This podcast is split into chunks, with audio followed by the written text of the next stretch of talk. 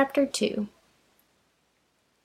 The previous history of Ivan Ilyich was the simplest, the most ordinary, and the most awful. Ivan Ilyich died at the age of forty five, a member of the Judicial Council.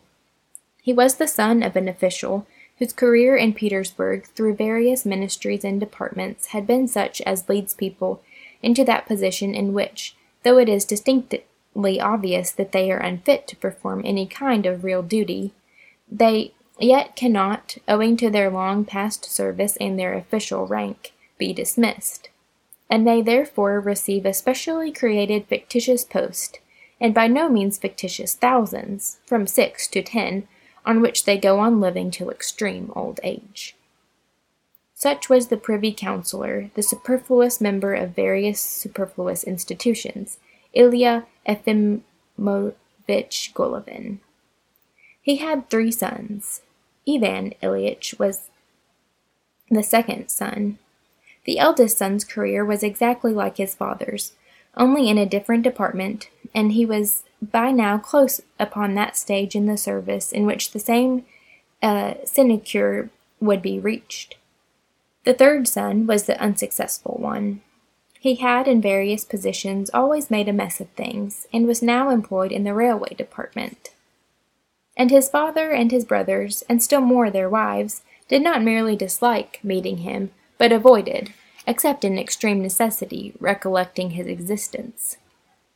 His sister had married Baron Greff, the Petersburg official of the same stamp as his father in law.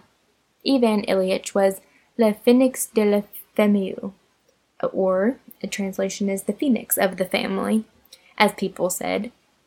He was not so frigid and precise as the eldest son, nor so wild as the youngest. He was the happy mean between them, a shrewd, lively, pleasant, and well bred man. He had been educated with his younger brother at the School of Jurisprudence. The younger brother had not finished the school course, but was expelled when in the fifth class. Ivan Ilyich completed the course successfully. At school he was just the same as he was later on all his life, an intelligent fellow, highly good humored and sociable, but strict in doing what he considered to be his duty. His duty he considered whatever was so considered by those persons who were set in authority over him. He was not a toady as a boy, nor later on as a grown up person, but from his earliest years he was attracted, as a fly to the light, to persons of good standing in the world, assimilated their manners and their views of life, and established uh, friendly relations with them. All the enthusiasms of childhood and youth passed, leaving no great traces in him. He gave way to sensuality and to vanity, and latterly, when in the higher classes at school, to liberalism, but always keeping within certain limits which were unfailingly marked out for him by his instincts. At school he had committed actions which had struck him beforehand as great vileness, and gave him a feeling of loathing for himself at the very time he was committing them. But later on, perceiving that such actions were committed also by men of good position, and were not regarded by them as base, he was able, not to regard them as good, but to forget about them completely, and was never mortified by recollections of them.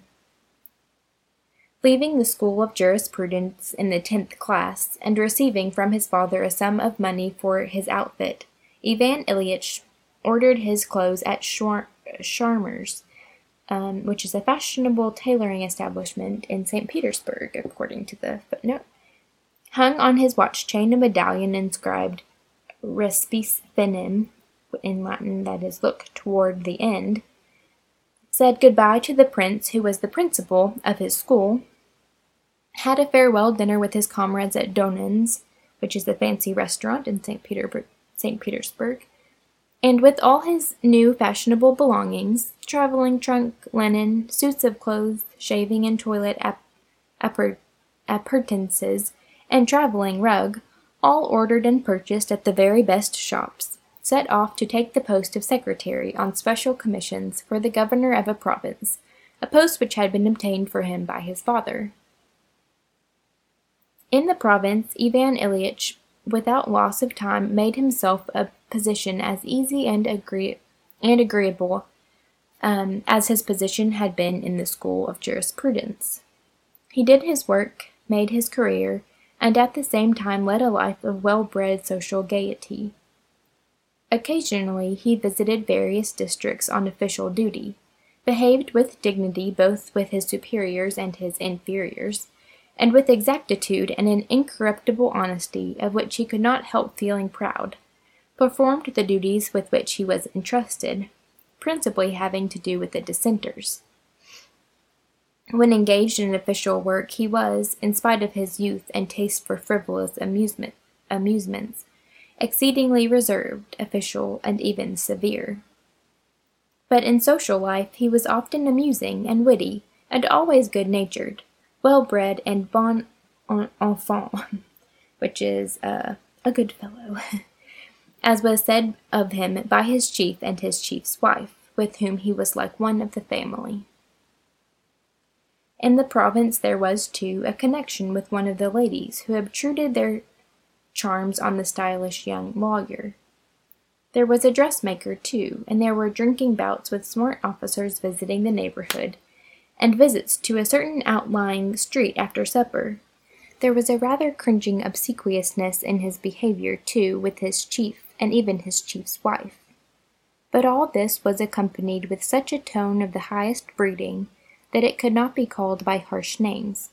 It all came under the rubric of the French saying, "Il que la je ne sais pas," or, and I'm sure that is a terrible pronunciation, but um, the footnote said it means youth must have its day. Everything was done with clean hands, in clean shirts, with French phrases, and, what was of most importance, in the highest society, and consequently with the, the approval of people of rank. Such was Ivan Ilyitch's career for five years, and then came a change in his official life. New methods of judicial procedure were established, new men were wanted to carry them out, and Ivan Ilyitch became such a new man. Ivan Ilyitch was offered the post of examining magistrate, and he accepted it in spite of the fact that this post was in another province, and he would have to break off all the ties he had formed and form new ones.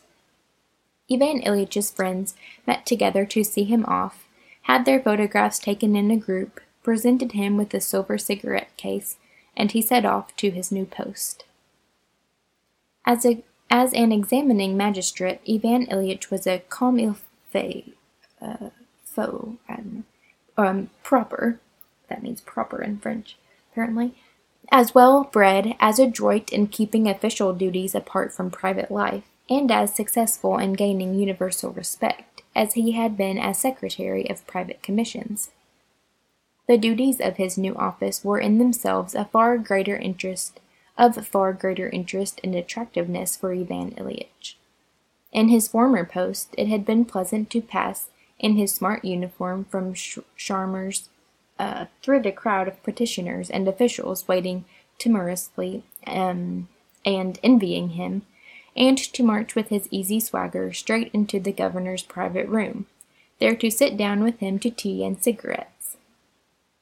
But the persons directly subject to his authority were few. The only such persons were the district police superintendents and the dissenters, when he was serving on special commissions. And he liked treating such persons affably, almost like comrades, liked to make them feel that he, able to annihilate them, was behaving in this simple, friendly way with them. But such people were then few in number. Now, as an examining magistrate, Ivan Ilyitch felt that everyone, everyone without exception, the most dignified, the most self satisfied people, all were in his hands, and that he had but to write certain words on a piece of on a sheet of paper with a printing heading, and this dignified self satisfied person would be brought before him in the capacity of a defendant or a witness. And if he did not care to make him sit down, he would have to stand up before him and answer his questions. Ivan Ilyitch never abused, abused this authority of his. On the contrary, he tried to soften the expression of it. but the consciousness of this power and the possibility of softening its effects con- constituted for him the chief interest and attractiveness of his new position. In the work itself, in the preliminary inquiries, that is, Ivan Ilyich very rapidly acquired the art of setting aside every consideration irrelevant to the official aspect of the case, and of reducing every cause, however complex, to that form in which it could be in a purely external fashion be put on paper completely excluding his personal view of the matter, and what was of paramount importance, observing all the necessary formalities. All this work was new, and he was one of the first men who put into put uh, into practical working the reforms in judicial procedure enacted in 1864. On setting, settling in a new town in his position as examining magistrate, Ivan Ilyich made new acquaintances, formed new ties, took up a new line, and adopted a rather different attitude. He took up an attitude of somewhat dignified aloofness towards the provincial authorities, while he picked out the best circle among the legal gentlemen and wealthy gentry living in the town, and adopted a tone of slight dissatisfaction with the government moderate liberalism, and lofty civic virtue.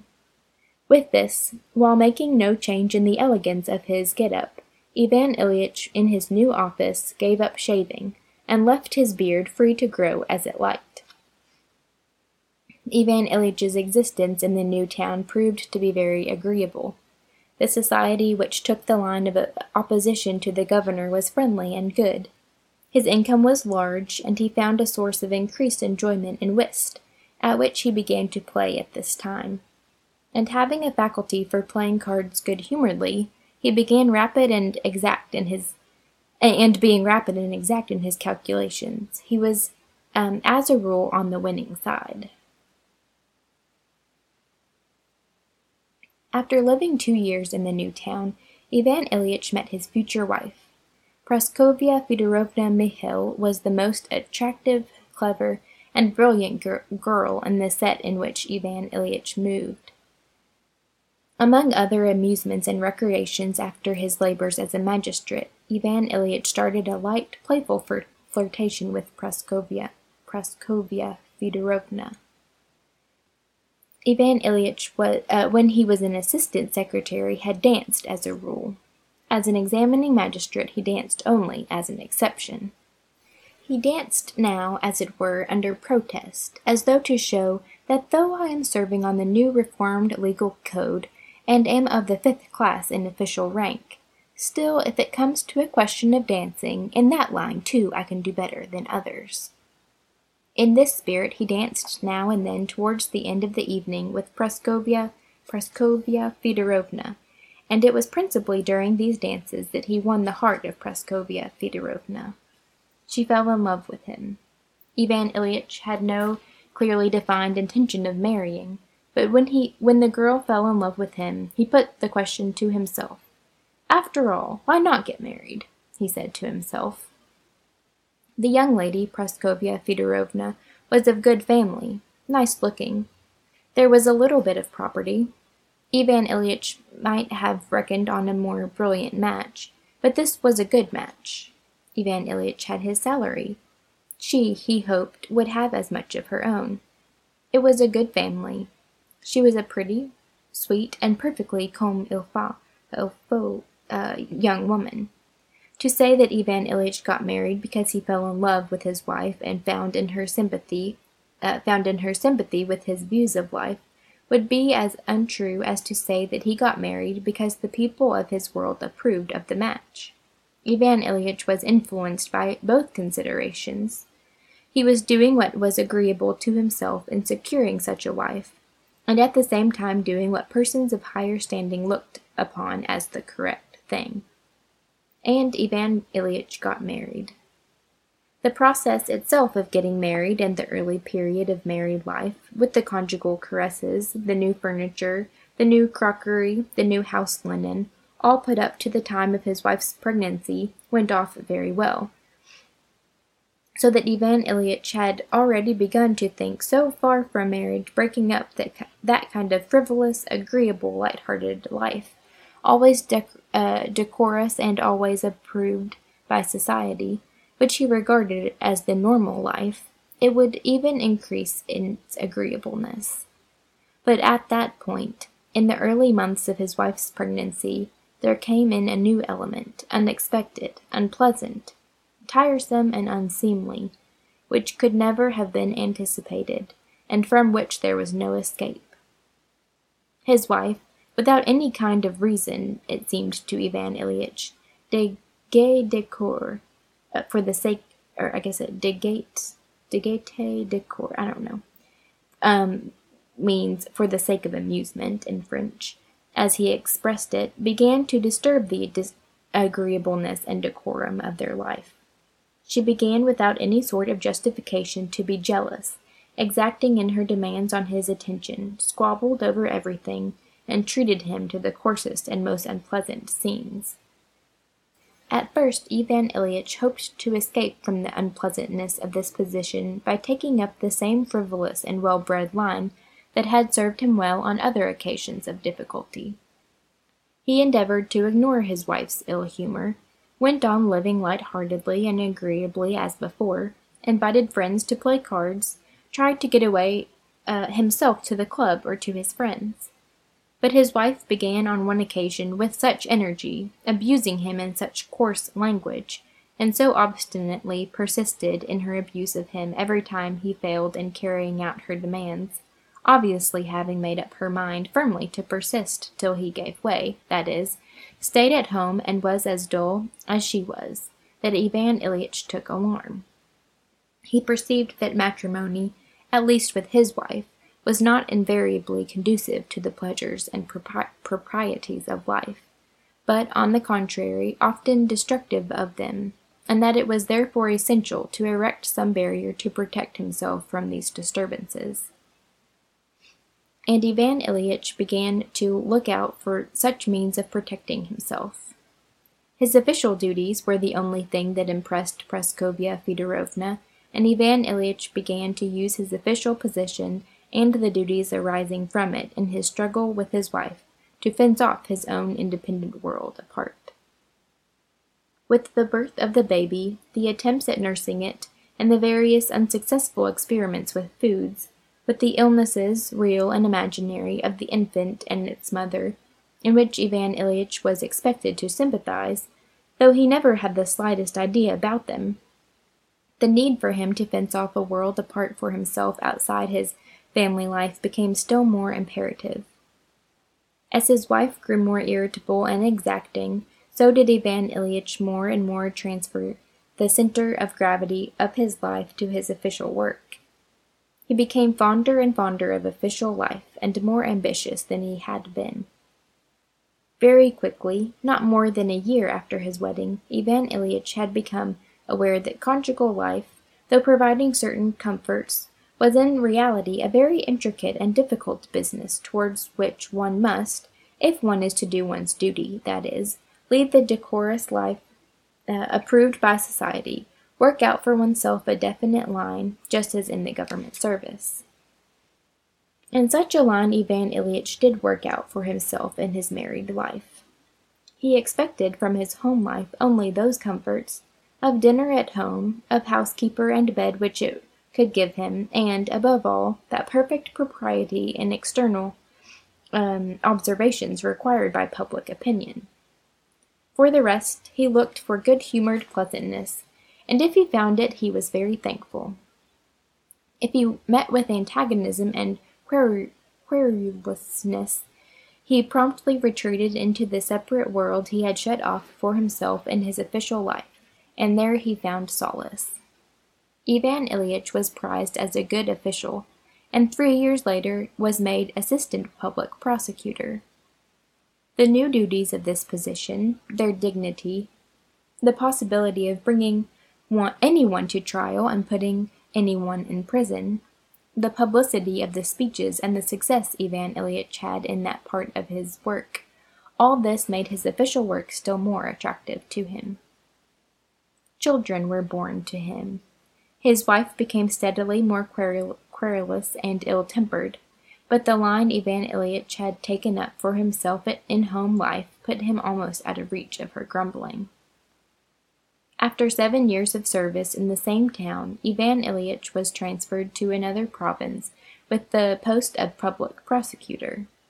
They moved, money was short, and his wife did not like the place they had moved to. The salary was indeed a little higher than before, but their expenses were larger. Besides, a couple of children died, and home life consequently became even less agreeable for Ivan Ilyitch. For every mischance that occurred in their new place of residence, Praskovia Fedorovna blamed her husband. The greater number of subjects of conversation between husband and wife, especially the education of the children, led to questions which were associated with previous quarrels, and quarrels were ready to break out at every instant. There remained only those rare periods of being in love which did indeed come upon them, but never lasted long. These were the islands at which they put in for a time, but they soon set off again upon the ocean of concealed hostility that was made manifest in their aloofness from one another. This aloofness might have distressed Ivan Ilyitch if he had believed that this ought not to be so, but by now he regarded his position as perfectly normal, and it was indeed the goal towards which he worked in his home life. His aim was to make himself more and more free from the unpleasant aspects of domestic life, and to render them harmless and decorous. And he attained this aim by spending less and less time with his family, and when he was forced, forced to be at home, he endeavored to secure his tranquillity by the presence of outsiders. The great thing for Ivan Ilyitch was having his office. In the official world, all the interest of life was concentrated for him and this interest absorbed him. The sense of his own power, the consciousness of being able to ruin anyone he wanted to ruin, even the external dignity of his office when he made his entry into the court or met subordinate officials, his success in the eyes of his superiors and his subordinates, and, above all, his masterly handling of cases, of which he was conscious. All this delighted him, and, together with chat with his colleagues, dining out, and whist, filled his life. So that, on the whole, Ivan Ilyitch's life still went on in the way he thought it should go, agreeably and decorously. So he lived for another seven years. His eldest daughter was already sixteen, another child had died, and there was left only one other, a boy at the high school, a subject of dissension. Ivan Ilyitch wanted to send him to the school of jurisprudence, while Praskovia Fedorovna was to uh, spite him sent him to the high school. The daughter had been educated at home and had turned out well. The boy, too, did fairly well at his lessons.